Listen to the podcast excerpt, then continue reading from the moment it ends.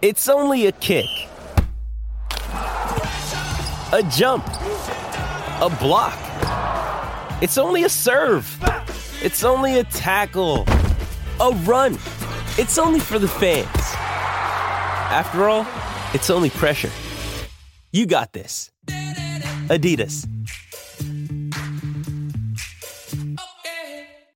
With threats to our nation waiting around every corner, adaptability is more important than ever. When conditions change without notice, quick strategic thinking is crucial. And with obstacles consistently impending, determination is essential in overcoming them. It's this willingness, decisiveness, and resilience that sets Marines apart. With our fighting spirit, we don't just fight battles, we win them. Marines are the constant our nation counts on to fight the unknown. And through adaptable problem solving, we do just that. Learn more at marines.com. Another day is here, and you're ready for it. What to wear? Check. Breakfast, lunch, and dinner? Check. Planning for what's next and how to save for it? That's where Bank of America can help. For your financial to-dos, Bank of America has experts ready to help get you closer to your goals. Get started at one of our local financial centers or 24-7 in our mobile banking app. Find a location near you at bankofamerica.com slash talk to us. What would you like the power to do? Mobile banking requires downloading the app and is only available for select devices. Message and data rates may apply. Bank of America and a member FDIC. As more sectors across Ireland are reopening, the COVID 19 pandemic unemployment payment is changing. If you're currently receiving this payment, the amount you receive will change from the 16th of November. To find out more about how these changes will affect you, visit gov.ie forward slash PUP changes. A Government of Ireland initiative brought to you by the Department of Social Protection.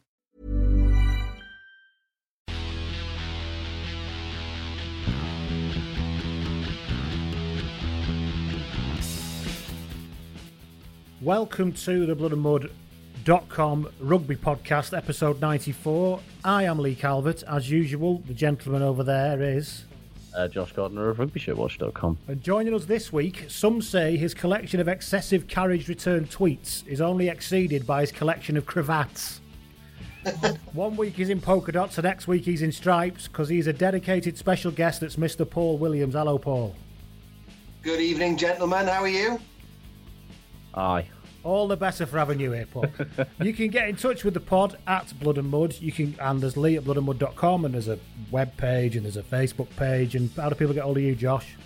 Uh, at Josh Gardner, uh, at Rugby Shit Watch, or indeed RugbyShirtWatch.com, etc. And what about you, Paul? What's the old Twitter handle? I am at the Paul Williams. He is. The, The only man with a blue tick around these parts. Yes. I'm obsessed with that. Honestly, every time you come on, I can't stop talking about the blue tick. I got Putin. Putin got that for me. wow. it's about time he's, he's holding his end up a Is that the bit, prop 'cause for you've done a lot Krasnodar? for him. Yeah, you've done a lot for him over the years, Paul. I've so- done loads. Yeah. We are on Acast, as you probably know, because you listened to this already, and we're also on the Apple Podcast thing, and anywhere else where podcasts are sold, you can leave reviews. Thank you very much for all of you who've left us five star reviews so far. We begin as we always begin with a player spotted. Andy Snedden got in touch via the Twitter direct message. I've opened my direct messages now. Anyone Oh, can God. DM me. Yeah, well, but You're for ages I didn't People realise that. sliding into your DMs. Oh dear. But even when they DM you, you have to actually accept their DM, and I didn't realise that. I found about seven from over a course of two months, and people thought I was being pig ignorant, but I wasn't. I had no idea how it works. So, I mean, you were, but not. well, yeah, I wouldn't have answered them anyway. Yeah, but yeah, it's, yeah. yeah. So anyway, Andy Snedden got in touch on the Twitter DM. He said I was hanging around outside of a ground, and I saw Sonny Bill Williams. I sidled up to him and said, "All right, mate, how's it going?" And he just said, "Do you want a picture?" And to which I said yes. He motioned to my phone, broke into a smile. Once the pic was taken, immediately went stony faced again and walked off.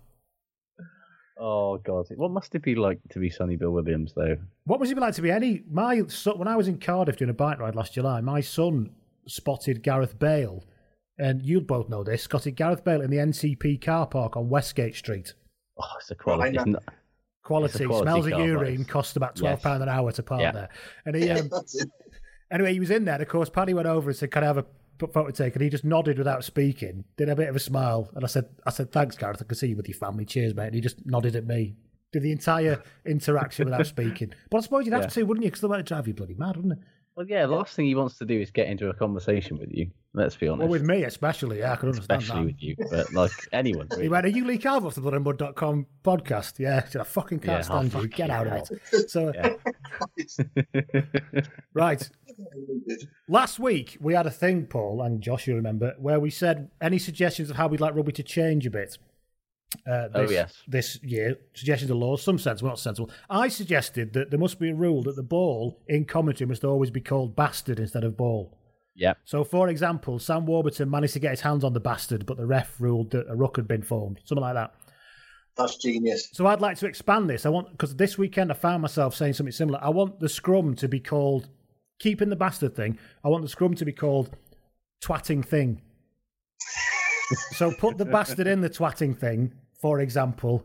Yeah. The ball is there, the bastard is there. Get it out of the twatting thing. That's good. Yeah, so I'm all for that. So, any other suggestions you've got out there, ladies and gentlemen, of where we can just completely change the entire phraseology of rugby to be replaced with swear words is, is what we're looking for. Uh, yeah.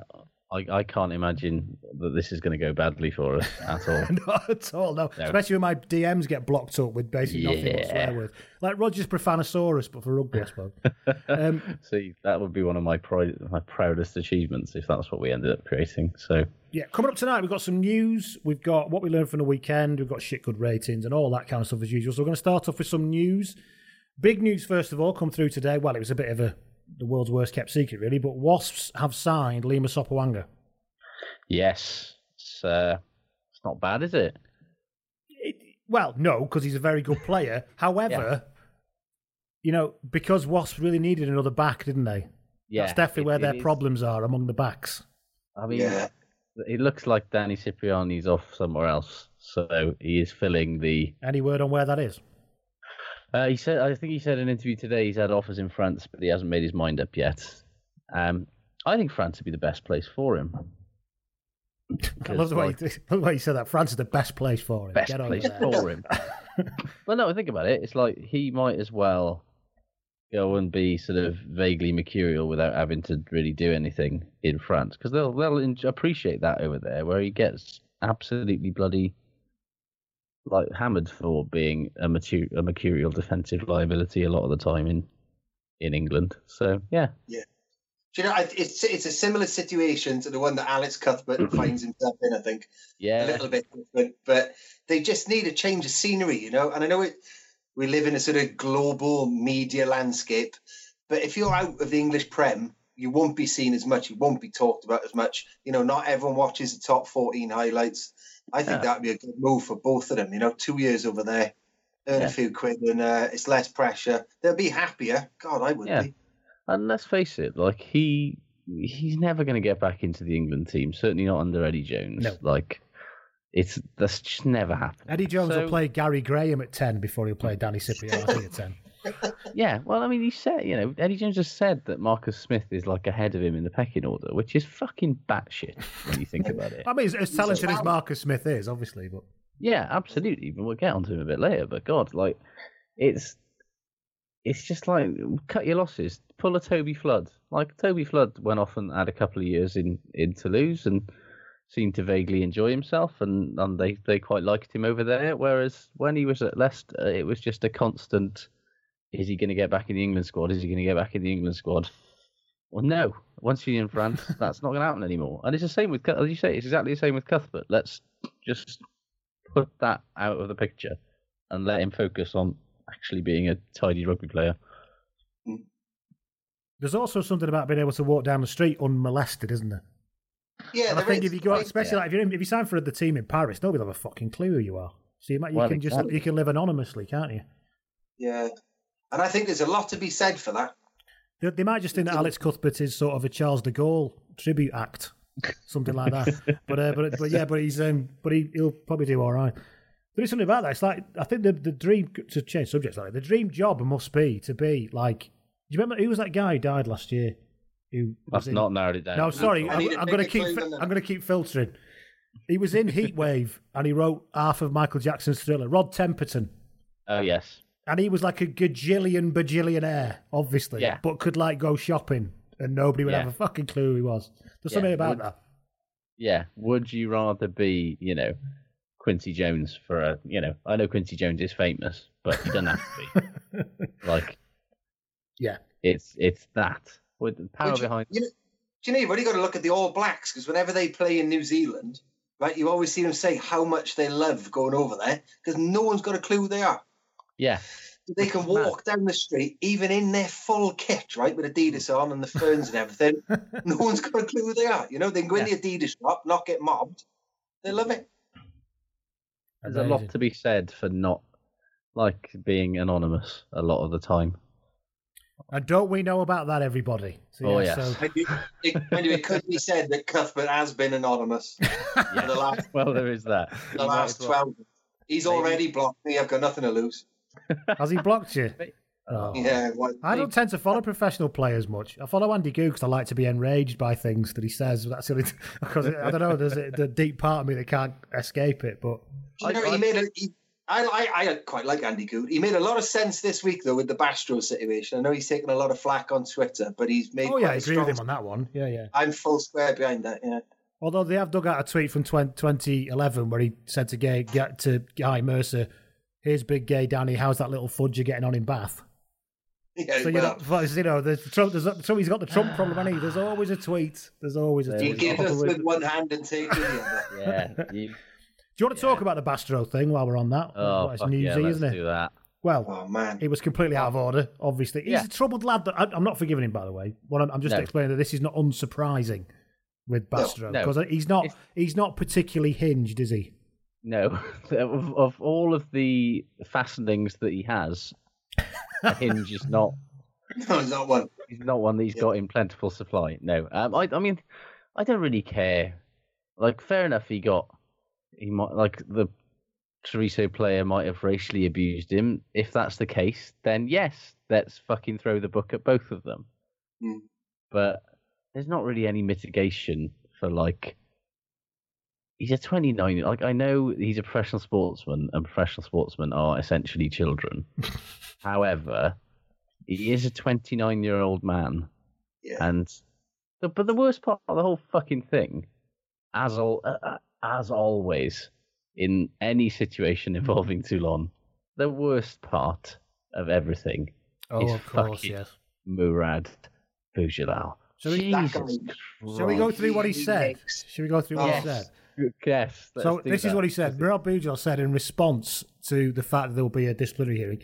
He said, "What I'm afraid of is the Mormon side of the EPCR with the Welsh and the Irish.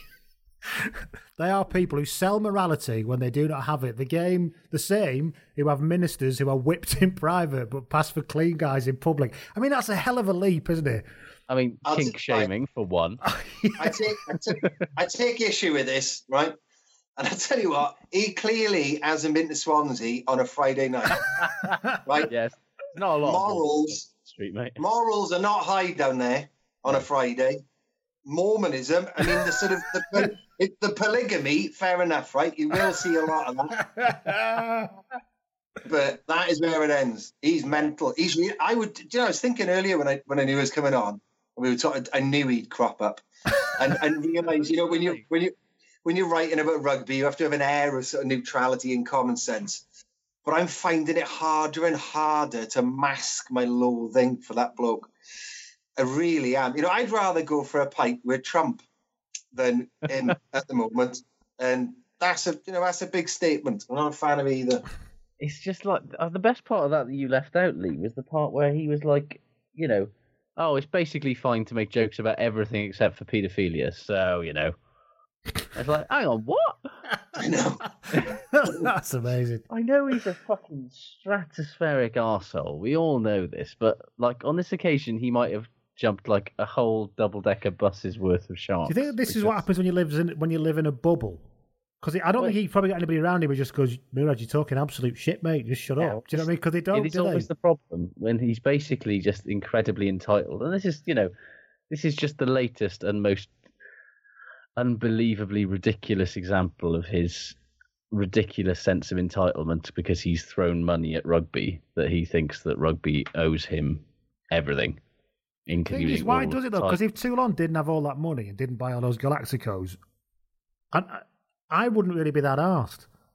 No, I don't think well, rugby would massively suffer by not having Toulon winning those three European Cups. I'm not saying they weren't, there wasn't something to admire about them, but as a game, there's nothing you look at and think, oh, thank you, Mourad, for delivering this Yeah, thank you for ridiculously expensive squad of Yeah. 32 year olds. I don't, Yeah. there's, you know, Yeah, it's not like they ever like they occasionally played some fucking brilliant rugby, but a lot of the time they didn't. He just uh, he fine, you know. Congratulations, you nearly ruined Gethin Jenkins' career. you did yeah, ruin. you, you really have Halfpenny's never career. forgiven him for that, have you? Fuck no. fucking no good will ever to leave Andrew no good will ever come from reading too many comics. Yes. And I, and I feel the same about Warhammer, and I suspect he plays a bit of that as well.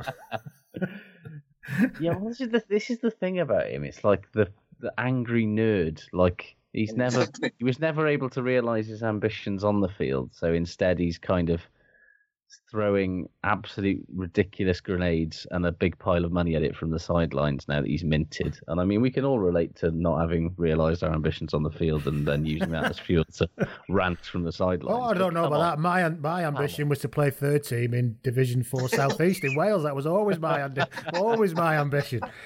You peaked too youngly. That's I know the that's what it was. I, th- I got to 25. I thought, fuck, am I going to do now? Yeah. Next stop on the bench for the seconds. Yeah. Yeah, the um. But I mean, while we're on Bastareaud, by the way, we must always, you know, you don't want to dwell on it too much. But how how how is he that shape? Which, you know, but weird, but you know, weirdly, and I've always been saying, you don't need to be 19 stone to play outside centre, right? Or inside centre. Oh, But, but weird, but weird. I or number eight, has actually- or or, or flanker, No, or any position on the field. He's got, a, he's got, you know, he's had issues like an eating disorder, isn't he? I think he's had issues with bulimia and alcoholism as well, but it isn't it? is, yeah. So it's you know, it's it, it's a really interesting situation. For instance, I don't think, even with the sort of mental health aspect to one side, I don't think, say, for under, underneath Warren Gatland, Hmm. that he would have been allowed to play in that condition, you Oh, know, in that wouldn't position. It's um, you know, Richard Hibbard. You know, sort of slight weight struggles, and obviously, you know, was in and out of the Welsh squad for that reason. He was a hooker. You know, that guy's got a lot of caps at Test level. You know, and he's a he's a Well, big yeah. name. It's, it's Well, an Adam- unusual situation. Adam Jones, you know, like one of the best tight ends of his era. But the second that he went up over, you know, a certain weight, he got dropped. And, you know, that's pretty fucking hardcore. However, But you know what? It, it, it almost sums up French Test rugby in a way. You know, if you can get picked for the national team looking like that, then that's where they are in the world. You know? But we Well, you know, we we storm look at- into a brave new future with Jacques Brunel, don't we? So, you know. Well, you only got to look at some of the bloody front rowers that they pick. You Yeah. know, they are just essentially like they offer nothing around the park. They're just massive, and they're not necessarily massive because they're big, and strong. Did, but So, An- yeah. Atonio does offer round the head offloads though, and, and twenty three Yeah, he stones. does. You know. Yeah. Yes. Okay, Dolph. Uh, what else have we got then from a? To go back to the whole Bastareaud thing, just very quickly, Mm. Andy Goode was right to say this is completely out of order. I have a question, with Andy Goode, because I think he's a bit of a knob and a hypocrite, but that's just me. And he had so the, but the kind of responses he gets around it was on field banter. In fact, you know, we did this rugby laws thing. Let me say this one: hmm. anybody who uses the term "it was banter" to defend anything, it is all right for the person nearest to them to cut off one of their fingers. Carry a knife with you at all times. Or anybody who any anybody uses the word banter unironically or uses it as a defence for anything loses a digit. I'm, I'm- the game's gone soft. Oh, oh, two thank digits God. for that one. Your thumb as well goes for that one. Yeah. It is weird. You know what? I think we can all handle a bit of swearing, right? I'm a big fan of swearing. That's Oh, why yeah. I like coming on here, so I can say knob and tits and shit and piss. can't, do, can't do that in the BBC. It's not big and it's not clever, but yeah. Yeah, and you know, you and we can all, you know, I, I don't mind my kids picking that up on the ref, Mike, but I don't want my children using, you know, hearing N word, faggot, anything like that. You know, Yeah, well, and if you're a professional rugby player, that's part of the deal now. And there is Yeah. a difference. There's a complete What I difference. With. A massive Yeah, so- difference. You know, yeah, it's there's a just- difference in calling someone a twat and calling someone any of the things that we have mentioned or in passing or in reference to today. You know, it's like there's no. Uh, We've we all know. We yeah. fucking know. We've talked about rugby's confused morals. It's just another example of it. There's a, you know, we pretend a lot of people say it's the most moral sport in the world and all that. And some levels it is weirdly, and on other levels, we spent years having been quite happy for people to get king punched and fish hooked, and Yeah. and now we're still sort of defending inverted commas banter. Last bit of news: uh, Billy Vunipola is out of the Six Nations to add once again to Yes. England's gargantuan back row problems, but also leaving England aside for a minute. Spare a thought for Billy. A thought for Billy, I suppose. Well, he just can't catch a fucking break, can he? He's got two games back and looking absolutely bloody terrifyingly brilliant again, almost instantly. And yeah, he was an absolute menace in that first half against the Ospreys game. And and yeah, a broken what is it? Broken wrist? Forearm, Broken yeah, wrist. isn't it? He's No, broken forearm. something like that. Anyway, yeah. It looked Well, really he's innocuous. His hand just kind of hit somebody's head, didn't it? Basically. Yeah. And uh, Rob McCuskers North Walian skull. yeah. He, he played for Mold, Rob McCusker. Came from Mold, where I played for a little while. Third So team, obviously. saying, you're basically saying you made Rob McCusker. I'm a bit older I than Rob not- McCusker, I think. Yeah, It's not. I mean, don't get me wrong. It's not a brilliant boast, but it's you know a boast on. he looked like he might have been something. I don't mean this to sound awful, but he looked like he was he was about to make Could have been a contender. he could have been a contender. No, he looked like he was about to make that step at one He point. did didn't at one point, yeah. And because he was the other back rower at Scarlets at that time as well. He got selected for the Wales. I can't remember now. No, it was a long time ago. Yeah. Anyway. Yeah, no, he's a, he's a good he was a good player, Rob McCusker. But he sort of got stuck behind Dan Lydiate and Yeah, yeah. that you know Yes. they're a really the big good back row at the time. You know, he's a good player. So yeah, so shame for Billy. I don't know what England are going to do now. Uh, the Guy Mercer project is going to get uh, ramped up, I would imagine. Well, we haven't got much choice, have we? Or it could be the magnificent return of Chubby Tommy Oh well, or Ben Morgan. It could be, but it's not going to be James Haskell now, is it? No, it isn't. We'll come on to that. No. We'll come on to that later.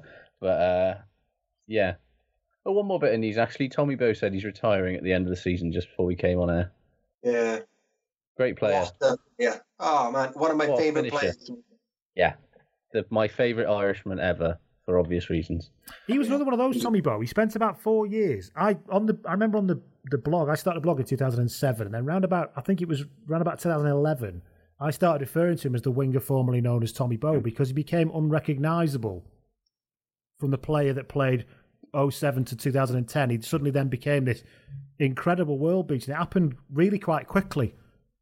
And right, he Yeah. did become an outstanding player, but it seemed to almost be, you look like you're not going to make it. And then, buff, where did that come from? Sort of thing. Yeah, well, he, he kind of, when he came to the Ospreys, he was kind of just like, oh, we signed this winger. He's you know got a cap or two for Ireland, but you know he might be all right. And then he just started scoring tries for absolute fun for the Ospreys, and then eventually started scoring fun for Ireland as well. Yeah, and you know, even amongst that, I funny enough, I tweeted just before we came on. Even amongst that Galactico squad, you know, of the sort of 2005s mm. beyond up to the, you know, the, the late to the 2000s, you know, Shane Williams and Henson and Hook and everyone who was there, he was still the standout player. You know, even with Mike Phillips, the scrum half, and you had Lee Byrne, he was um, fantastic. You know, test level at 15, uh, sorry, at wing 13, and he was a good fullback as well. You know, great player, really classy player. Yeah, just big and strong and ran good support lines, and that's kind of everything. And was re- very good in the air. It was kind of like everything you wanted from a winger of his type. Of the Yeah, modern type. Absolutely. Yeah, certainly at that point when big wingers were very en vogue. So there you go. So that is the news. Let's move on to what we've learned from the weekend. Yes, I'll make a start. Have Yeah. you seen Racing's new stadium? yes, Yes. They t- they've isn't obviously it? taken inspiration from Bolton Wanderers' old ground, Burnden Park. Do you remember Burnden Park? And I'm switching sports.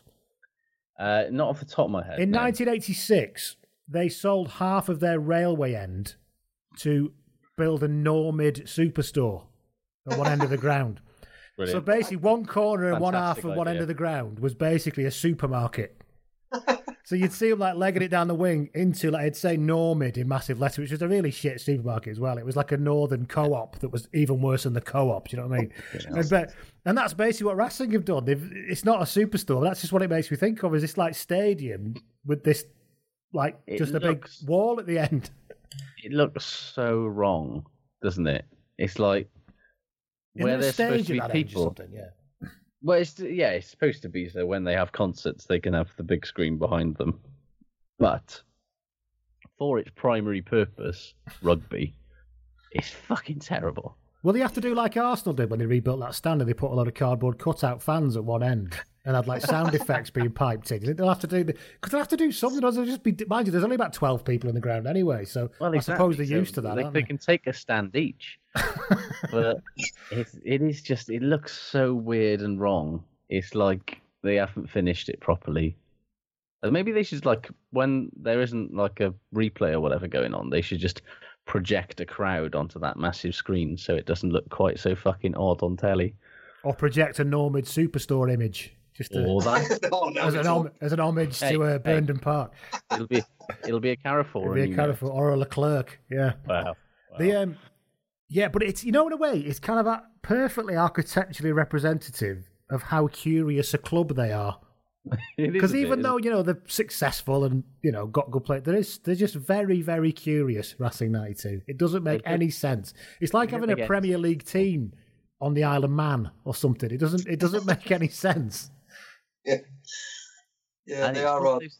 Yeah, it's like, is that a rugby sta Like, it's, it feels like, in a sort of not very good way, like a, a stadium that's nominally called a rugby stadium, but they're much more bothered about it being a concert venue. Has he built it himself, the madman, or is it France? Is it France? Uh, Paris Uh, Council has built it. or something? I've got no idea. Uh, the club has built it for themselves, but it's very obvious that they want to put on a lot of concerts there. They want to put on a lot of mixed use events there. They want to put a lot of handball and stuff on there.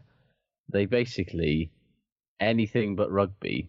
It seems like they're mad keen on, but they needed to call it a rugby ground for reasons of politics and planning permission. I would imagine. yeah. Just be grateful it isn't Boudjellal who's built it because he'd have just stuck a whacking great picture of his face at that That point. is extremely true. I like a doomsday device laser so we can just kill people on a whim. It it feels like an NFL stadium in the worst Yeah, kind does. of way, in that it's just like this huge aircraft hangar with no real care or concern for the live fan experience and only really caring about what's telly wants. And yeah, I just I'm sure it's actually quite cool when you're there because they can do all of the fucking fancy Dan pyrotechnic shit in there. Imagine DJ Spoony on a Friday night, like in the uh, Well, like in well. the Millennium Stadium. It'd go, oh, it'd be it'd be lit, as my children say, which I don't understand. Right then, what else did we learn? Uh, I learned that European rugby is a good deal more compelling when things are like competitive and balanced, and like it's something that probably these French and English teams might try to remember next time they're going to try and steal an even bigger piece of the fucking pie or whatever they do. Like Champions Cup's been brilliant this season yeah. purely because there's drama and tension in almost I say almost every game. Like there aren't there haven't been too many absolute hidings. Like even the sort of smaller teams have given as good as they've got to an extent. And it's you know this wasn't supposed to be the plan. You know, the whole reason that the Premiership and, and the top fourteen dissolved the Heineken Cup and created this new thing is so they could win it every year. And thankfully, for whatever fucking reason, that doesn't seem to have worked this season. And it's much better for it because everybody's beating everybody and there's loads to play for going into the last weekend. And it's like, yeah, this is what it's supposed to be. I'm Interested in your I think it's the best group stage that I can remember. Yeah. You know, even you know, the Heineken Cup days. It's the it's been fantastic. Like you say, you know, even some of the poorer teams in there, which I'd say the Ospreys have been, Yeah. even even they're managing to be competitive. You know, Saracens with all that money. You know, so what the Ospreys were able to out scrummage them on the weekend. You know, that was something they weren't able to do with their Galactico squad, and now they've got a younger, you know, far poorer team, and even they've competed in that that they haven't been able to in the Pro 14. So I've really enjoyed it. I thought it's been fantastic. Yeah, Obviously, like- Treviso have, have not ashamed them. You know, they they had a bit of a hiding on the weekend, but they've they've carried themselves very well in it this year. You know, it's It's been all right. Do you think there's anything, any Paul, any anything under this, is just one of those things this year? Because obviously people are starting to read, and that it's you know English clubs going downhill, Pro 14 clubs getting better, but you know, it's only one season. Is there anything to it? Do you think, or is it just I, one of those things? Or I think with the the two Welsh regions, part of it is they've got slightly deeper squads this year than they have had before, Mm. because they've had a cash injection over the over the last two or three seasons. You know, managed to retain you know likes of Jon Davies and Scott Williams. Those guys would have three or four seasons. They'd have all gone. They'd have all been in the Aviva Mm. or France. So I think even with the Ospreys where they are now, you look at you, you look at the Scarlets bench. You know, Yeah. they, there are guys playing in that squad. They'd have probably have been first team last season or the season before. Mm. But now, no, now they're not. They've got guys like Hadleigh Parkes. Well, one of Hadleigh Parkes, Scott Williams, or Jon Davies is a bench centre, Mm, yeah, good point. Yeah. right? and and that's something the Welsh regions have never had. So I think there's a little bit of that. And you know, with the Scarlets, I just think it's, you know, they're playing some of the best rugby I've ever seen a Welsh region play. You know, that's Yeah. real barbarians. The All Blacks should have been proud. That that's not an oversell, right? The All Blacks should have been proud to play some of the rugby they're playing at the moment. It's easily the equal of like the Hurricanes. Yeah. Um, Yeah, it's- because they are, it's they are actually. It's not just let's just shovel shit. I don't know for the best. They are actually running out space. The the pausing and waiting for the pass, even out of the tackle. It's not. This isn't just let's just give it a lash and see what happens. There's something. And- it's more than that. And the big thing is, it's based on a solid platform, right? So it's based Yeah. on a really good scrum. So it's not like you know, say Wales of 2005, where they had to pass out of everything because you know they couldn't risk going into contact. They didn't have a set piece, didn't have much of a line out, so they had to pass round everything. they had The Michael Scarlets Owen doing are- missed two passes. Right, else do you exactly. Right? this isn't that sort of gig, you know. They're doing this on the back of a good scrum and, and a reasonable line out. It's amazing. It's really good.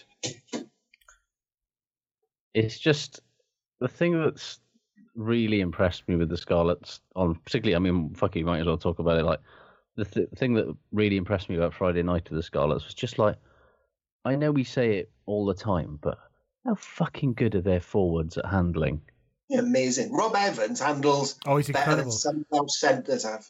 His, his angles are lovely as well. In fact, we've we've had a thing a theme running with this quite regularly. Props seem to run the best angles in the league these days.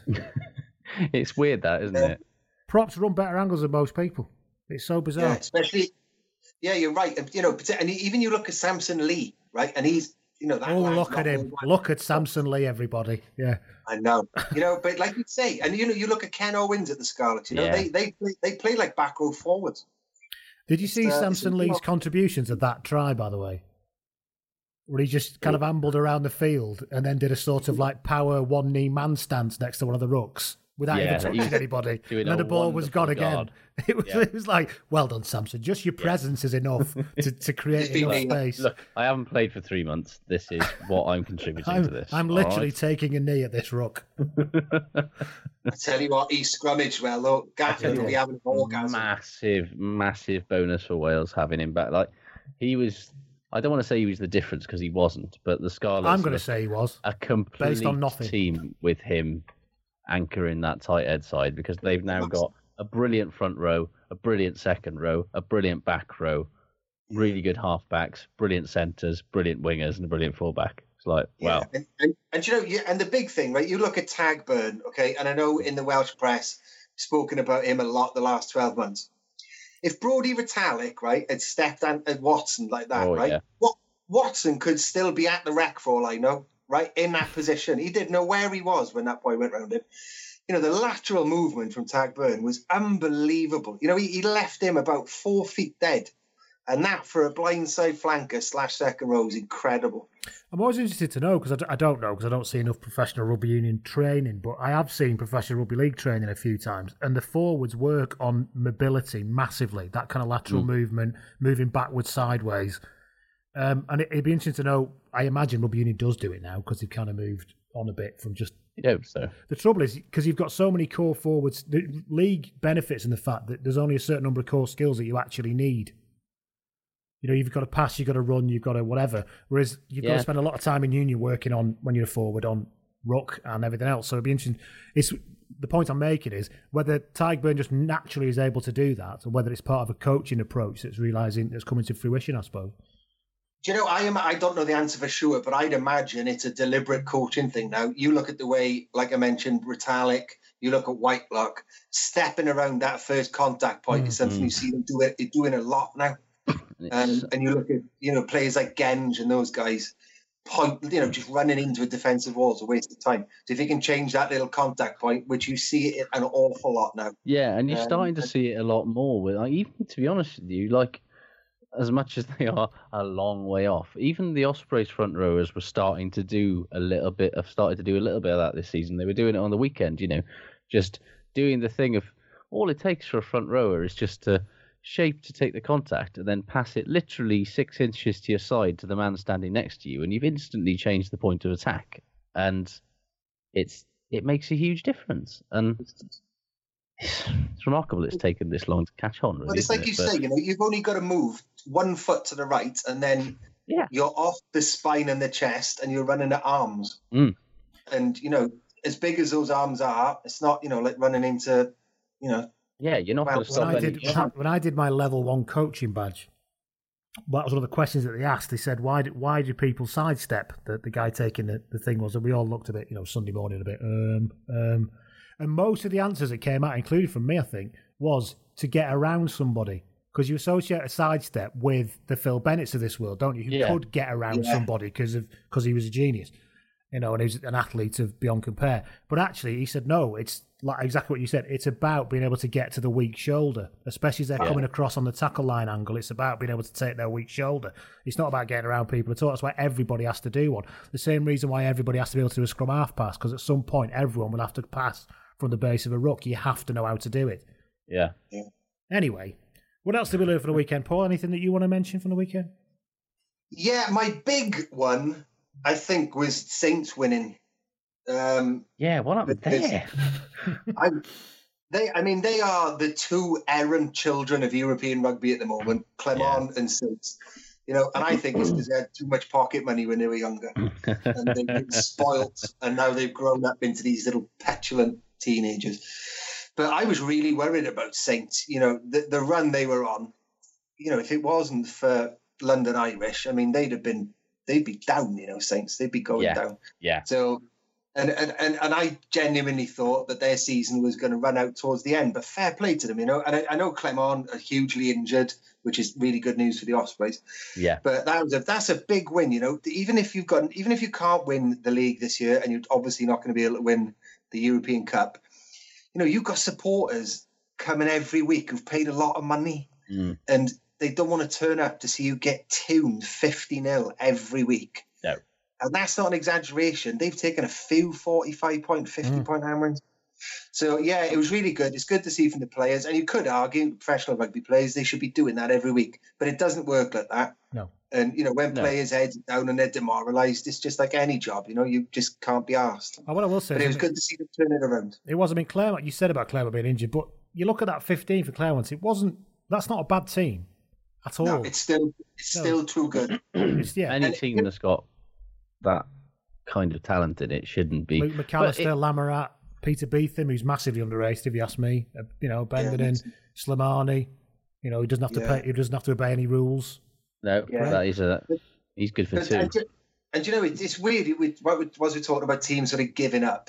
If you ever look at the performance from Glasgow, right, against Leinster, and I know that was the second team, but there was a point, I remember I tweeted about, I think it was about 35 minutes, their tackle completion was 41%. Not good, is it? I read that tweet. I had to go for a lie down.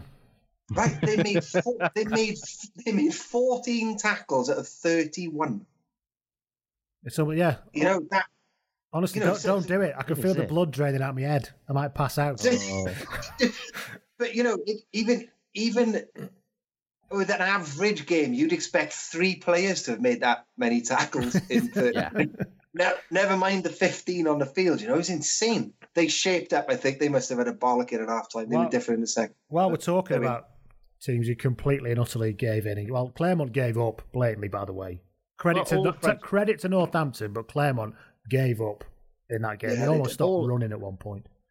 all of the French teams this weekend basically just reinforced the French teams away in Europe rule is still a thing because yeah, Clermont shot the bed against Saints, La Rochelle just got outmuscled by Ulster. And Montpellier might as well have stayed in the changing room for all they could be asked in the second half against Exeter. They were fucking. They were even worse, yeah. Yeah. Um, yeah. It's ridiculous. Again, credit to you know- Exeter. It's there to be won, but Yeah. you know, Yeah. But also, right, if you imagine that Italian teams did that, right? People Oh, would be yeah. up in arms, right? Oh, Treviso shouldn't be in this. They're not good enough. They're not taking it seriously. You know, you I don't I, I think at that level of competition, you need to be sticking your best team out and and trying, you know. I think if you lose by more than 25, you should be deducted points from your league. you should lose a digit. I'm all about losing the digits. I like this. It's gone. It's like the triad week. I like this. and of course, who did Leicester get battered by, Josh? Oh, well, I'll let you do that. They got battered by.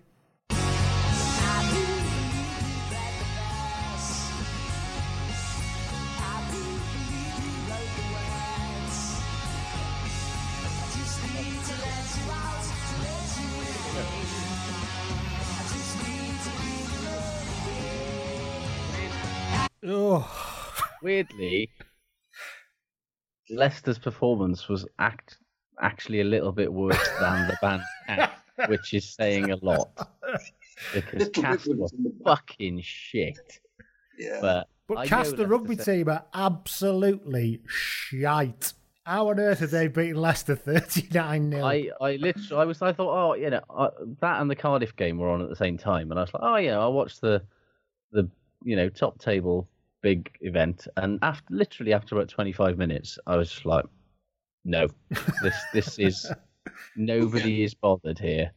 Cardiff played uh, some nice rugby actually as well. Speaking They of did, Welsh they played region. very well. Fair play to them. Nick Williams rolling back. Did the you see? years, did you see him? Just uh, he was What like was that? he looked like Patrick Ewing. He was just kind of like striding across the middle of the field, holding everything together. He was unbelievable. It was bizarre. It was He like is massive. Taken, he is massive. I mean, it's like he's like listened to all those times that I said that he's ancient and Cardiff needs somebody who's not 30 million years old to play number eight and taken it personally. But fair play to him. Oh man, I tell you what, I frequently see him right when I wander around Cardiff, and every time I double take and go, Christ, what's that? Oh, it's Nick Williams. Speaking of massive that people, bus parked? Oh no, it's Nick Williams. Yeah, it is, honestly, he's like a van with hair. It's unbelievable. uh, speaking of large people, I learned this weekend basically that Will Skelton is basically Lenny from Of Mice and Men. Yes, Massive, I, I, not very bright. Probably is going to end up getting his get ends up getting his best friends in trouble quite a lot. Doesn't mean to do it. Probably not a not a mean bone in his body, but in the end of the day, he's probably going to get shot by a riverbank. Probably. yeah, still wouldn't trust him with a rabbit. so yeah, don't give him the rabbit. Can you imagine? Imagine a rabbit in Will Skelton's hands. It's a pity he's not Scottish. Cotter would have loved him. Oh god, Will, yeah. crush that. He's Cotter's dream player for that. Yeah, Well, he's a big guy. He's Oh, just- he's oh god, he he's is dumb though, isn't he? Like, he's so was dumb. He's the Lord of the Rings big though, isn't he? He's, Yeah. you know, he's like, he's big. He's like that big white orc who has a fight in The Hobbit. Yeah. I don't know what his name is. That always freak me out. I don't like those trees that come to life. he is an So I've got a tree that size in my garden. That's the, the Nine wor- months old, I would think, oh God, if that comes to life, we're in There's- trouble here. There's a great, there's the great Lord of the Rings films, but there's the, that amazingly brilliant bit where he, where that big tree walks into the clearing and all the trees have been chopped down, and he goes, "Ooh, some of these trees were my friends." That's- that's like- seriously, you didn't edit that bit out. You didn't watch that and think that doesn't really work. That Anyway, is What- Can I just make one? Can I make one point about the Lord of the Rings films? yeah, Right? of course you can. Right. I'm not really into all that stuff, right? As you can tell, as I when I denigrated Warhammer earlier. why? Why didn't the little midgets call one of those? call one of those one of those big eagles. Just sit on it, fly to that volcano, and drop the ring in it. Instant saving of two and a half films worth of effort. Instant saving of three bucks. Have you tried reading them? Good Christ Yeah. Almighty, they're horrendous. They shouldn't have given the rings to those little people. They didn't know what they were doing. this is what happens. I A think we should make. mate. I think we should make Paul's book slash film reviews a A new podcast, feature. yeah. Yeah Paul's fantasy. What film Paul doesn't understand about fantasy films, episode Paul's one. lack of imagination.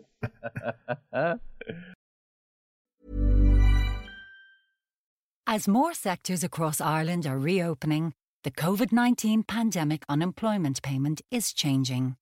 If you're currently receiving this payment, the amount you receive will change from the 16th of November. To find out more about how these changes will affect you, visit gov.ie forward slash PUP changes.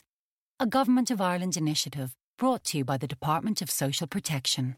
ACAST recommends podcasts we love. Changemakers is a new podcast series with me, Claire McKenna, talking to people who stand up, speak out, or challenge us to think a little differently. It's about the greater good, families and children respecting their own individuality. In the next couple of years, like I hope I never have to have conversations about racism ever again. Like, I just want to get to the stage where you know people are just people. Nobody's pooling the resources together and actually being able to show how much of an impact it will make when people do come together. Changemakers with Claire McKenna. Search for it now wherever you get your podcasts. ACAST is home to the world's best podcasts, including the David McWilliams podcast, I'm Grandmam, and the one you're listening to right now.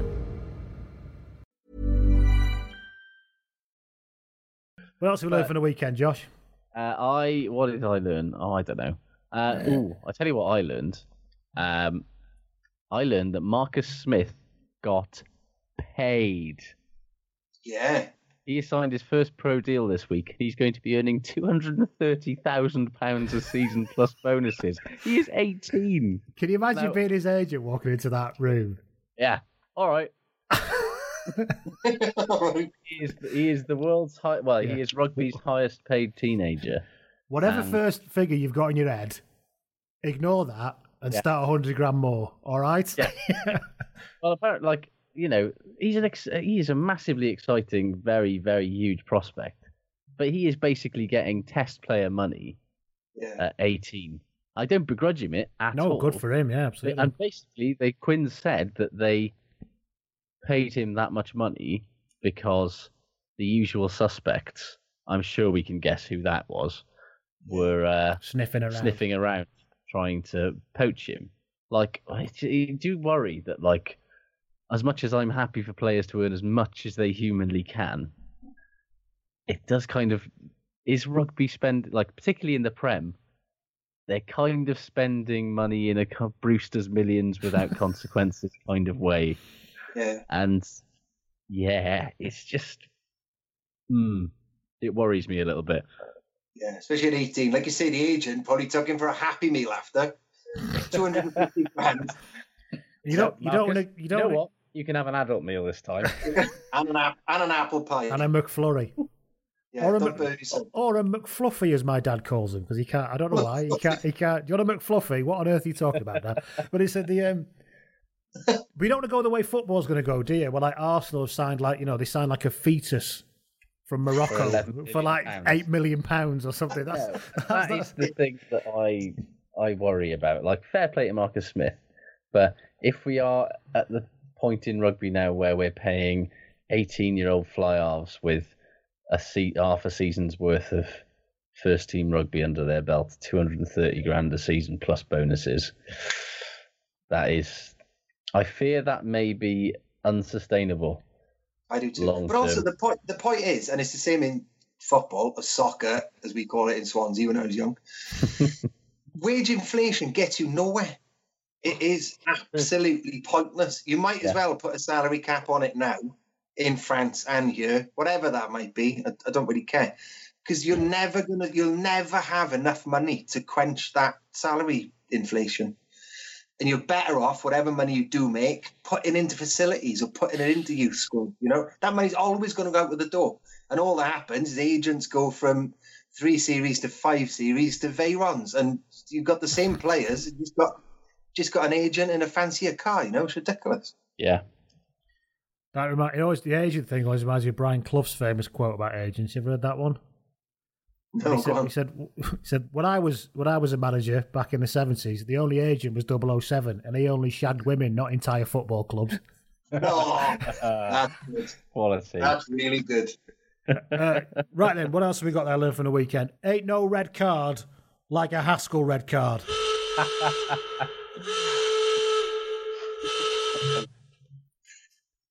Well, yeah. Game's gone soft though. Red card for Oh. that. You've never, do you know what? You've never been allowed to do that. I know, saw a that's couple, the thing. isn't I saw, I saw a couple of people tweeting that. Oh, I don't know what's gone wrong with the game. You couldn't do that in the 80s. No, of course you couldn't. You know, you can't tackle people's faces. That's that's a rule. Especially not Jamie Roberts. Fuck no. That's just You know, Michael Jackson wanted to buy his skull. it's, it's a thing of beauty. it's just like it, the thing that not a lot of people are giving him loads of credit for this, but in many ways, Haskell apologising on Twitter after it annoyed me as much, if not more, than the actual offence. Because, it's like, just say sorry privately. Why do you have to do it publicly? Oh wait, Well, do you, do you know, I've, I, I'll say this anecdotally, and I won't obviously won't tell me who told me, but some, you know, players are encouraged to tweet apologies. Oh, yeah, well, that, doesn't, that doesn't surprise me. Yeah. Then it, you know, when you get into the biscuit room, it's, you know, it's, it goes, you know, for you. So it's, um, yeah, I, I'm sort of, sort of led to believe that's par for the course now. If you, you know, you know, you can get in enough. trouble. You look at Bastareaud, you know, he tweeted really quickly after the game. So, Yeah, it's true. It was his was a substantially shitter apology. Oh. God, I know. Do you know? I really, I really hope he gets about three months yeah, because you know I don't about wanna right. see- Bastareaud I or don't want to Haskell? see that. Yeah, no, um, Bastareaud. I think Haskell would get about three or four weeks, but I Yeah, hope do. Bastareaud gets about three months. I don't ever want to hear that word again on a rugby field. Is we've got to- you know we've got to start getting into the what like remember when they started putting monstrously huge bans for eye gouging Mm-hmm. Yeah, and there were a couple of players that got banned for a year and you know that all of a sudden you don't see people doing so many nasty like you see the occasional bit of contact around the eye you don't see eye gouging like you used to no. because And the players same, with tip tackles. Do you remember when that first came out? You know, couple of ten weekers. That's not a thing anymore. no That is out of the game. And yeah the, you know, the one thing, you know, I know you were talking about earlier with putting bastard and get it out of the twat or whatever it was. the, one, Twatting thing. the one, the one thing I'd love to see is no shoulder clean out in rucks removed from rugby. 100% Because, right, that is so dangerous, right? Even the pathetic level I used to play, right, up, you know, in young 20s, you get cleaned out by somebody with this purely with their shoulder, it really hurts. You know, compare and you know, everyone makes such a fuss about raking and rucking. And my God, that's nothing compared to someone's 19 stone, six, seven, and they clean you out with a shoulder barge, which in the rest of the game, if you shoulder barge somebody on the touchline and about to score a try, you go to the tower virtually. You can do it. You you can do it ten times in a row at a ruck, and no one blinks an eye. Hmm. the thing for me about particularly those big obviously the clearance themselves are hideously illegal but the reason that they happen a lot of the time in the way that they do is that refs aren't bothering to police players blatantly putting their hands on the floor when they're competing for the ball. Yeah, if they is- were if they were red hot on that and penalised a player as soon as he put his hands on the ball having also put one on the floor because when you see a player who's hunched over the ball like that getting cleared out nine nine times out of ten he's got his hands on the floor and the ref should be penalising it before the clear out has even happened but very true. it's obviously the response to a player being in an illegal position is not to propel yourself like a fucking torpedo directly at the crown of their head with your shoulder. But Your point about raking, unless he stood on your bollocks or your head, which they, Wasn't they that bad, was it? You know, it it it hurt, yeah, but it was a bad scratch. No, Yeah. very Didn't hurt as few people got their ribs busted cleaned or their arms it? busted doing it and stuff. No, They really And didn't. yeah.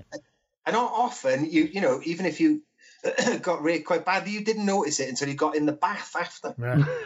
yeah. Seriously, Oh, you know you wouldn't even that. yeah. yeah, but you wouldn't even see it until you got in there, you know, you or in the spent- shower. You spent Yeah. a week looking like you were sponsored by Adidas. Exactly. Yeah. Yeah, who doesn't remember that sitting down in the bath after the end of a game and just going, ah, Ooh, ha, ha, ho, ho, ha. Yeah. Imagine it in an ice bath these days. yeah, oh, Yeah, no. But you know, it was weird. I had a, a brief Twitter conversation with Jonathan Davies and Andy Powell about it on Saturday night. Oh well. And you know, they were both saying, And "Oh, he let's was bring on back one. You should, yeah, and you, you know, bring back Rakin and bring back Ruckin, and uh, you know, it was all leveled at the all old school players. Don't know what you're talking about, but you know, raking on the floor, and I'm all for cleaning the game up. I think raking at elite level. I'm not saying at under tens. You know, when people raking people out, it's ridiculous. But I think at senior and elite level, it would solve a lot of problems. Yeah, I agree. I yeah, know. completely. Bright. It's I one of Brian Moore's big one that basically, as soon as you get a couple of boots on you, you move. You wouldn't need the ref Yeah. to say "get out, get out." You just move. And if you limit it to the legs, right, which is pretty easy to officiate, right? Yeah. So it's thighs and down. If you're in there, you can, you know, you take a little rake, you move, right? Yeah. No one lies on. No one is going to lie there to, to get a penalty. Studs on your inside thigh. Woof. Yeah, Oh, it's, it's emphatically In, not in worth February, studs on your inside thigh in February. Yowza! Especially blades. Oh, Can you still? You can't. That's the other thing. You can wear those now. Can't you wear blades now in rugby? Do, do they allow Uh, it now? yeah, yeah, yeah. Because you most couldn't years backs- ago, could you? Because of all the raking most- and stuff. Yeah, most backs you'll see these days wear molds that have got No, some look, element there were of no- blade in it. Yeah, there were no blades when I was playing. No, not me. Just needles on the pitches we used to play on. Yeah, just, just yeah. We used to play. We, we used to play on the Marl in Grangetown and have to do a dog shit patrol, like all thirty players lined up and have to walk down the pitch because it was just a public park. Do you know? the- Do you know the Marl in Grangetown? Uh, Yeah. Anyway, Oh, they- right then. What else have we learned for the weekend before we wrap this up? Anything else? Oh, um, I learned that uh, Rhys Patchell's best position might be the one that he really doesn't want to play. yeah. like he might really want to be a ten. He might have left the Blues for the Scarlets because he wants to be a ten. But like so many other Welsh tens over the years, I hmm. think he might be a better fullback. Like he's I been really good. He's been really good at he'll ten be for the Turks, but fuck I me, think he's he'd good be on a better Friday night. 12, weirdly. I think he'd Yeah. be a better. Hmm. Um, it's just a shame, like you say, he's moved from a club to become an outside half where they've got s- loads of centres, even Yeah. Scott Williams is going to leave. Yeah, You know, I think I think hmm. if he was playing at the Ospreys, he'd have been you a know, twelve by now. be, yeah, they may have been looking to move him into 12 already. You, know? You look at And the lines that I don't, I just don't think he's, such he's- nice run, nice, incisive, dangerous lines from fullback. is he quick enough to be a fullback He seems to be. level. I Yeah, don't know if it's test level, but He's quick enough for 12. Oh, Yeah. absolutely. Yeah, I don't have a problem with that. But he's, and his range of passing is superb as well. Like some of the passes he was throwing out on Friday night. I think there's something about that second option at second receiver he offers, Oh, which is what was noticeable at the weekend. Was that Yeah. that's what he brought for fullback, Yeah. not just being a fullback. think It it's, was some, that it's some way to get involved involved in that second receiver role, isn't it? Whether Yeah. that's at twelve or at fifteen. But yeah, Well, he's well, yeah, Mm. he's second receiver plus he's a second option at first receiver. Is what I meant to say, and that's Yeah. what's that's what works. That's why he'd be good as a twelve. I think one because he's a, a creative second receiver and he can step in, couldn't he? And he could And offer also- he could offer distributing options both sides of the scrum from the middle of the park and all that kind of And- stuff. And he's defensively solid. yeah, he's a know? big lad as He's well. quite big, isn't he? yeah. I tell you what, right? He's one of the most, other than Dan Biggar, he's the most deceptively tall player. Whenever I meet them, I go, oh, God, you're much taller than I realised. Dan He's Bigger 6'3" or something, isn't he? Yeah. Patchell is taller than me, right? And I'm sort of six three, and he's a good bit bigger than me, and a lot more muscular. I'll tell you. Um, yeah, he's, he's a big lump. Are you Yeah, six my feet, Paul? Are you like the tallest? like Are you the tallest journalist in Wales? Six three, but I've got the physique like a crisp packet full of sick. like a knotted bit of string. yeah, exactly. Yeah, Uh, I've got, right. te- I've got a tennis body now. Let's put it that way. Do you play tennis? Do you? I've been elevated to the first team now, my local club. Oh. Who's- But I am by far the worst player in that first team. I love you, Paul. You are, without doubt, the rugby journalist in Wales I have no problem picturing in some very fancy tennis whites. So, you know. Have you got Have you got Bjorn Borg eighty style super tiny shorts? That's what I want to Tell you what, next time I come on, I'll do it in full Headband a lot. You get a pic. yeah, that's mandatory. Anyway, Anybody learn anything else on the weekend before they wind this up? um, I learned that people will talk with increasingly stretched levels of credibility about stretch squad depth of clubs that have more money than God, i.e., Clermont, or particularly Saracens, where BT were talking about how tired Saracens' pack must be by the end of the game. That is a squad that's so stretched they had to resort to bringing a World Cup winning back rower into the match day 22. Oh, and they all, and they also have they also do in other times do nothing but eulogize how fit and incredibly prepared they are. Yeah, You can't have it Oh, both yeah. ways, can you? Oh, Schalk Burger had to come into the 23. What a fucking shame. you know who the Ospreys reserve fucking back row was? Will Jones, 19 years old. Mark never played a minute of European rugby before in his life. Yeah. Like, don't tell me that these massive clubs with huge budgets are struggling with their squad depth. Come on. That's Yeah, great. It's very true, and it is something about the Anglo-centric coverage. I think there's always going to be a Yeah. reason, hasn't it? Rather than the fact that maybe they're just better than you tonight. Just live with it. Do you know what I mean? yeah, maybe it's not your night. I'll the one other thing. The one other thing I learned before you go into your um, Yeah, go. shit good is that Chris Cook is going to have a really rough video session Fucking hell. on Monday because Oh. Gareth Davies is like someone from Street Fighter. And Aaron Shingler as well. He got done Unbelievable. he got literally put in the air twice. And I mean, the Aaron Shingler one is kind of acceptable because Aaron Shingler's a big lad, but the Gareth Davies one, less so, to say the least. It's like Nelson Muntz on Milhouse twice. Yeah, it's a, yeah, it was. um And the thing is, he's quite a shithouse, Chris Cook, as well. Is he wouldn't have taken that very well. He'd have been fuming, but couldn't do anything about it. Like impotent fury to do something about it.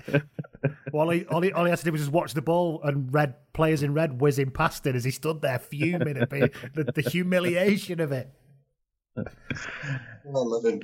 Steven Shingler played well. Speaking of Shinglers as well. I tell you what, yeah, it's Good player. Weirdly good. Yeah, yeah, it won't happen again. It's one of them sort of like one-off things. But right yeah then, well, the Blues were really good. I'll give them that. last thing I learned, right? Mm. The most blatant bit of cheating I've seen since Neil Black, since Neil Back slapped the ball out of uh, Peter Stringer's hands and led to him to do a big, massive stampede Yosemite Sam tantrum, Yes. was Van Rensburg from Montpellier lying full length with his arms out in front of Oh the post. Oh my god, that Did was see amazing though. I was just like, somebody's put this through for shit later, and I was like, "You're joking? That's one of the best things I've ever seen."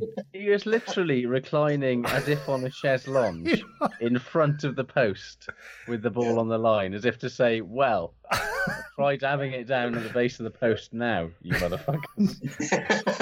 yeah. I don't. It's, it did, some people were calling for a penalty try, weren't they? And actually, there's I probably mean, some. it- It's probably because it literally you could have just picked it up and put it down. should Yeah. Like, if they hadn't scored from there, that should have been a penalty try and a yellow card because he, he might as well have just erected a small tent there. And it's the way the- he was like on his side with his sort of his hand behind his head, like leaning on his elbow, like sli- it's incredible. I'm not sure at what point he thought the ref was going to be conned by that particular ruse. But but he kept kind of waving his hand at the ref as if to say, I don't know what, I've, I've been nailed to the floor or something, or I've lost the power of my legs. You know, it's kind of Just, I'm tired. Yeah. yeah, yeah. Big squad going into the depth. You can't expect me to play to the end of the game Oh, my, boot, my bootlace has got caught in the ruck. Sorry. like Oh, a Vic and Bob yeah. thing. Oh, oh, Vic, I fell over. Yeah. Paul, thank Oh. you very much for your time. Indeed. We will let you Gentlemen, mosey on away. Thank you so much for having me on. I really enjoyed it as Always always. a pleasure, Paul. Take care, Paul. Ta-da. Cheers, gents. Take Ta-ra, care, man. mate. How are you?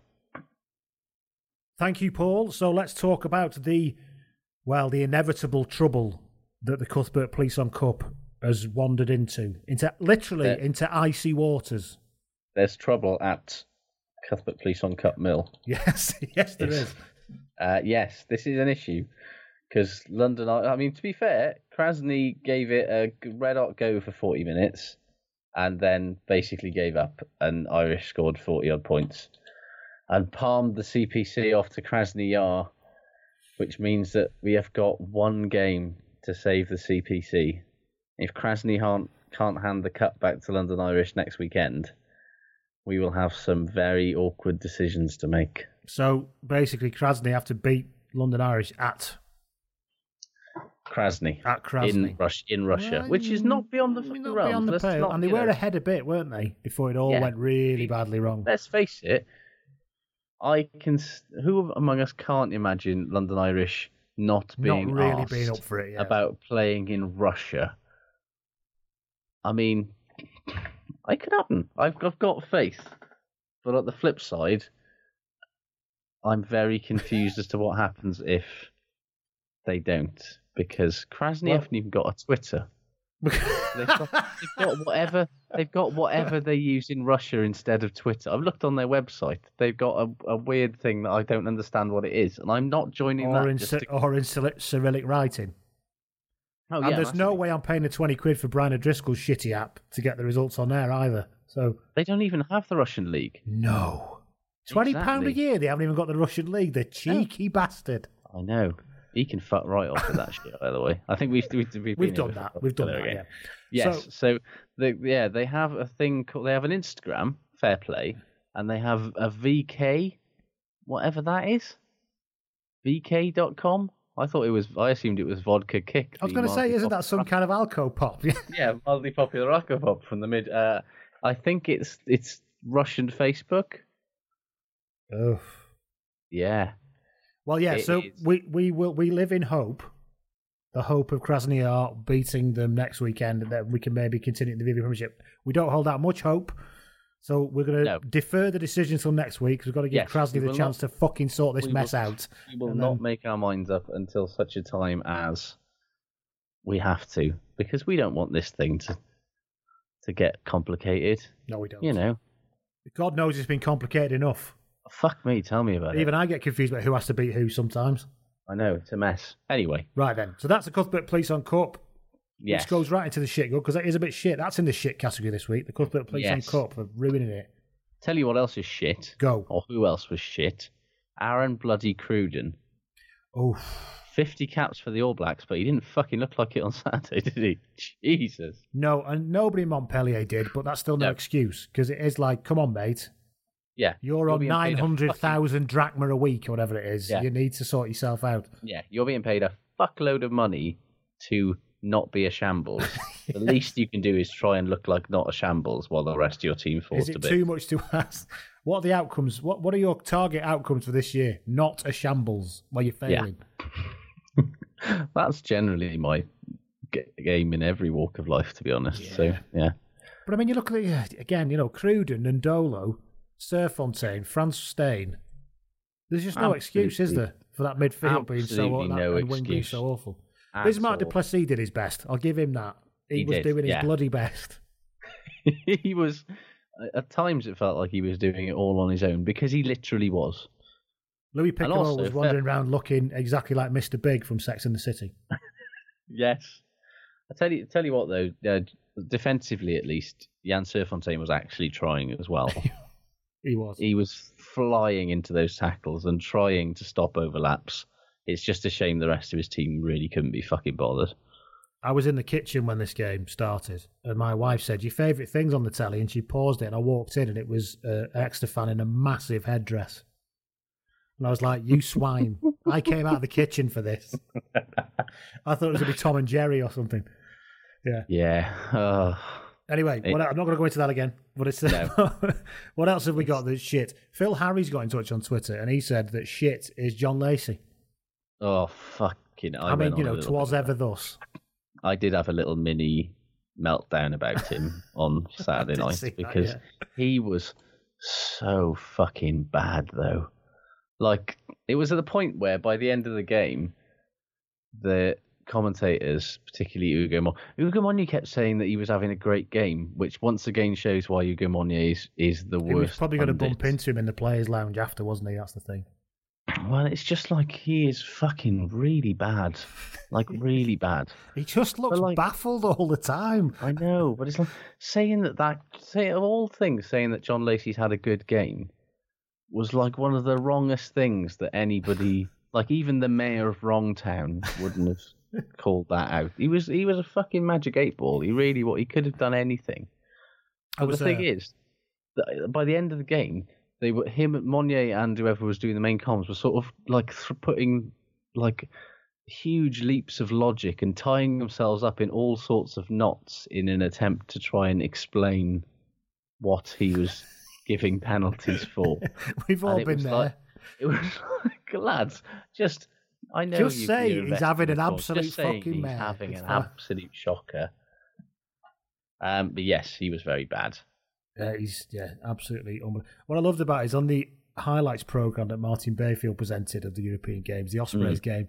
They did a brilliant bit of TV coverage language where they said, "We said the game at the Liberty Stadium was played with very tight margins, which basically means this was shite." By the way, Yes, it was almost unwatchable unless you had a massive stake in it, like I did. I thought you meant then, literally was- unless you had a massive stake to enjoy well, I with. fucking wish I had. I would have enjoyed the game a great deal more. What else have we um, got? That's shit. Speaking of shit and referees, actually, I don't say this very often, but Nigel Owens, like, It's been a couple of weeks now. I know he likes to let the game flow, and Mm. Like he's a little bit flexible, but you can't just pretend that some rules don't exist. like players going in off their feet just had free reign in that Chiefs uh, Montpellier game, and also the number of high tackles, particularly like the seatbelt tackles that are getting pinged every time now. The ones that sort of Hmm. start around the Yeah, neck yeah, and yeah, go across the shoulder. That's a penalty these days. Literally every other tackle that Exeter were putting in, it seemed like, were one of them, and Nige didn't even blow the whistle once for I it. think he's get decided that they are rugby incidents. That's a tackle that isn't that dangerous, and he's going to let him go. And fair enough, but that's not the rules. like, I love Nige. He always makes for an entertaining game, and he always has a certain degree of sympathy and flexibility, and that's what makes him a good ref. But you can't just actually ignore things all the time. Cy Clark got in touch on Twitter and said, "Shit is my creeping suspicion that Irish rugby is peaking at the wrong point of the World Cup cycle." Um, oh, don't worry about it. Have you seen how young half your fucking teams are? There's also the fact that we don't know that yet because we haven't seen him play the Six Nations yet, Cy. That is true. That so is you don't true. know. It might they might not Yeah, peak wait. at all. I mean, I you know I don't think that's going to be the case. They look like they're fucking bolted on to the cracking tournament, but Yeah. you never know, do you? Yeah. Um, what else was shit for me? Oh, it's not shit. It's actually amazingly good. However, Okay. it, it is worth it is worth noting be- because it involves shitness. I feel it should go here. But this weekend was the fifth anniversary of the glorious moment when Toby Flood ran into a, a goalpost. One of rugby's greatest moments. Yes. And a moment's that I- silence, please. Something I have definitely watched at least 50 times since I was reminded that it was a fifth anniversary, and it's still amazing. Has anybody Um, done an actual soundtrack for it where it goes ting some reason- pong wop wop wop? Because that's would some be reason they perfect for it. and it would be absolutely perfect. See, this is why Vine needed to exist for things like this. R.I.P. Vine. What else have we got? Sam Ashworth mentioned the Van Rensburg thing in front of the post. Yes, absolutely, Yes. we agree. He- But you said it was shit. I think it's the best thing I've seen in Brilliant. rugby for about three years. Hilarious. Loved it. Uh, Jim Roberts got in touch. and said, "Shit is the Osprey settling for a draw when in possession and nearly in penalty range." And Ferris also got that in touch and said that was shit as well. He said that Rhys Webb kicking it out of the death could be shit or good depending on who you ask. Well, I see. They weren't almost in penalty range. He was in his own half, and Saracens were monstering every single breakdown, and the Ospreys were knackered. I would not have bet a lot of money that the Ospreys. So the argument have- they could have driven into the half and see what happened and maybe grabbed a penalty doesn't doesn't wash with you, yeah, Josh. equally uh, for me, that is equally, if not more likely, to end up with they seal it off, concede a penalty, and Owen Farrell boots Saracens to the win from the halfway line. So I'm fully It in had favour all the of Webb. inevitability of not going well of uh, of Yeah. Wales taking the scrum option on the five metre line. Well, exactly, and and there was you know when Sa- at the end of that game when Saracens were basically going through the phases inside the Ospreys half, I was almost certain that that was going to end up in a penalty, and when it didn't, I think and I imagine Rhys Webb probably felt exactly the same way. He was so pleasantly surprised to have not lost that game at at the death like they always do, that his first thought was, "Fuck this." Last bit of Let's shit. go. Last bit of shit. Yes. The black and red got in touch on Twitter. Not heard from me for a while, or if we have, I've not Oh. used it, so I'm sorry, but I'm going to mention it now. He said, uh, Embra versus Stade Français Tad Chili, touch judges decide to wear their official EPCR tracksuit tops during the game, which are black, the same colour as Edinburgh's top. We Oh, only passed them once, but still, how hard is it to work out that you might have to use a different colour? Lovely. And actually, a very quick one from your professional opinion England's new training top looks like an Aussie, David Rees says, looks like an Aussie shirt dipped in tar. What were they thinking? It, it has a certain green and goldness about it, doesn't it? isn't it? I'd rather Ooh, have one that. I'd rather have that wine-coloured thing. thing. Go on. Actually, um, Pro 14 TV rights next season. Mhm. Um, they've already sold the Irish ones to some thing I've never heard of, um, and because of that, Sky aren't interested, BT aren't interested. So the choice is between BBC or some other terrestrial broadcaster or Premier Sports. So Mm, guess which one of those is going to happen inevitably. Premier Sport. Of course it is. So we'll all either have to pay an extra tenner a month to watch the Pro 14, and it will be even less visible than it is now. You can well watch. done. You won't. You will be able to watch the NRL though. Yes, that is That's true. That's worth some of your money. And ice hockey. But Collision but- sports. yeah, but it's like for God's sake, you want to grow this league, and you're taking the short-term extra few quid off Premier Sport to ghettoise Who's got yourself it in on the Ireland channel. then? Is it Air Sports? or Air something it's called? Sports, yeah. Never heard Which of them. Is it this decade's Setanta? Is it going to go bust in about six months and bring the oh, sport with it? But um, yeah, as a result, um, BT aren't interested because they've got enough rugby and they couldn't work out the scheduling with Pro 14 and BT on at the same and Prem at the same time. So yeah, it's BBC or bust. What Bust. what have we got that's good? Uh, Good. Cle- Cleese Colt Chief got in touch on Twitter and said, Good was Exeter's win over Montpellier. Then he said, Bracket, keep an open mind, Josh. Close bracket. Keep an open mind to cartoonising racism. However, No, yes, it was a solid win. It Yeah, was a solid win. They were very good. They're still incredibly fucking racist in their branding, but they were very good. I'll keep an open mind about that. Anything else that's good? Well, you Speaking of extra, I've just scraped him off the ceiling, ladies and gentlemen. and Yeah. he's- Uh, speaking of extra, actually, Ollie Woodburn, ridiculous finishes all over the place. I was Good chatting to somebody when I was in the Premiership final in the box, and I won't say who it was, who said that Ollie Woodburn being a professional player is one of the greatest mysteries of his life because he actually played with him at junior level and said he was horrendous. that he was like properly village. Nobody ever thought he'd That's ever get a contract, and look at him now. Yeah, just goes to show what a bit of hard work will do. Yes, he's, is- he's kind of like a shit Poundland version of Aled Brew, but you know, He is a bit. Yeah. well, I mean, even the brew didn't have enough clue. no, he didn't, did he? No. Bless Speak him. it. Tell you what, though, fucking hell, hell of a finish from Matt Banahan as well. Yes, indeed. Where has he been hiding that in his locker? now he's off to Gloucester. It's all coming out. Yeah, it's all fucking acrobatic shit. I'm having a Uh, laugh now. What, what else? What yeah. do I do? I've got a new contract. What else have we got here that's good? Robbie Owen got in touch. Uh, he of this pod sometimes another blog, and he said, "Good was Ben Foden scoring a 60 meter stunner in a man of the match performance." Yeah, you see, you say it was a stunner, Robbie, but when I watched that, what you notice is he, he just ran in a perfect straight line, and somehow everybody moved out of his way. Did you notice that? he didn't actually change direction; he just started running. And particularly in like the last 30 metres of it, three players all just kind of ran away from him like he had a force field or something. It was really, really strange. Yeah, I mean, it It's like I think people were covering the it? people running off him, and in the end, he just kept running, and it just the Yeah, whole it's field that opened classic up for thing him. you see in rugby where you assume you should look at players assuming he's going to pass and sort of moving out to cover and cut off the pass, but they forget that he can just carry. He can't on just running. keep going. Yeah, Yeah. He's not- he's- he's under no stop him, obligation to pass that ball. Yeah, he will eventually just score a try if you just keep letting him go. he's under no obligation to pass the bastard off the back of the twatting thing. No, For none example. whatsoever. Anything good from you? Um, should we should we rename the post the fuckers as well? I do like that. Yeah, I Well, do right like that. the fuckers. Yeah, He's absolutely nailed it between. Oh, he's Yeah. come right off the fucker. he's come right off the left fucker. I like that. Bisected the fuckers. I'll have to start making a list of this. I can't lose. I can't lose this. Yeah.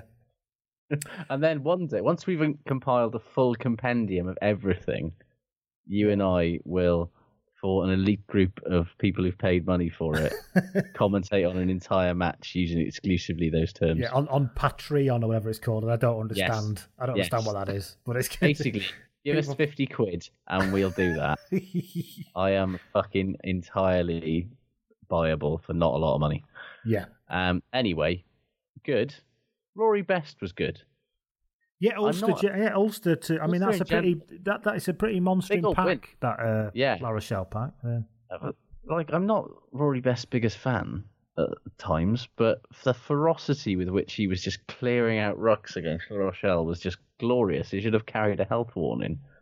He was just absolutely smashing anything that moved, and yeah, Colin McBride got in touch on Twitter and he said good was every Ulster player deciding try, to try to compete physically despite La Rochelle being massive, massive bastards. oh, and it's true, isn't it? They are. They're massive.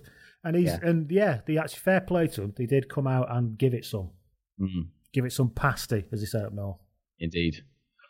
One team we haven't talked about much this week Yeah, because it's boring to talk about the best team in Europe, but um, Scott Fardy was excellent Ugh, yes, for Leinster. Um, he's been excellent this season, to be honest. He's a big part of why Leinster have sort of got even better this season has been him and and he's got like a gaggle of younglings around him, learning how to play back Yeah. row.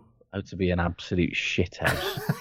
yeah, um, but you know he's. he's I like he's you, Jack. I like Jack Coder. I like your play, but mate, you need to be more of a shit ass. you follow me. Yeah, I'll- and yeah, he even a fair play to him. He even bagged a couple of tries against Glasgow.